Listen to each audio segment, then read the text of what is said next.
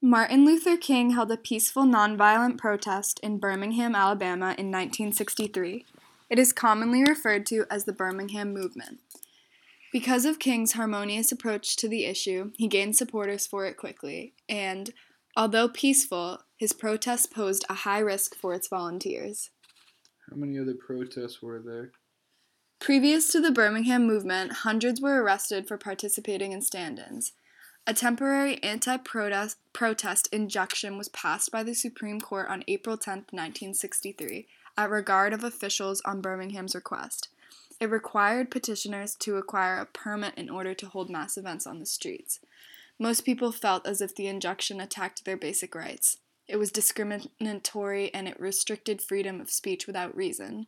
The law was unjust and unconstitutional, and the majority of protesters intended to violate the law and hold parades without permits.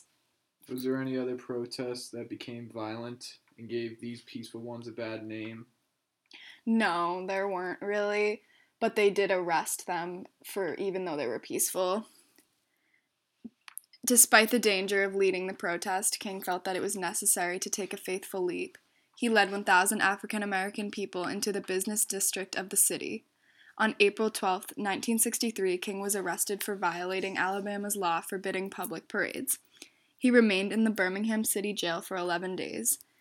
Following his release on bail, a letter from Birmingham jail was written and released on April 16, 1963.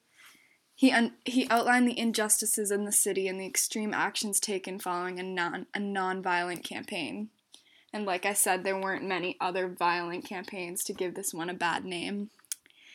He defended his nonviolent approach to resist racism for everybody. His letter was published in various articles such as the American Friends Service Committee and Christianity in Crisis, as well as 50,000 copies printed as a pamphlet. The city charged him for being impatient, and he responded by claiming that when they felt the sense of nobodiness that he felt, they would understand why he could not wait.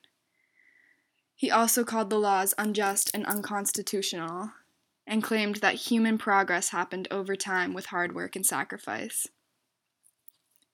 So this just didn't happen overnight? No. His letter had a lasting effect, and JFK referred to it in one of his speeches.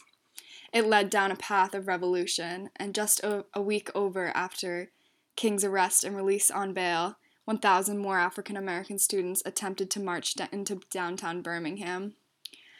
Hundreds were arrested on the site, and hundreds more gathered the following day. Police officers beat protesters violently with clubs and, ho- and hoses. Violence created an uproar for when four young girls died in a bombing at the 16th Street Baptist Church. These images appeared on the news, triggering international outrage. King responded by instilling courage into volunteers and their families. He said that participants were not just achieving a job for themselves and America, but for all of mankind. His letter helped reignite the Birmingham movement and campaign. It helped African American citizens gain the recognition and attention that they needed while acting as a source of courage in the face of brutality. Overall, MLK's letter from a Birmingham jail was extremely influential in the progression of African Americans in a racially unjust society.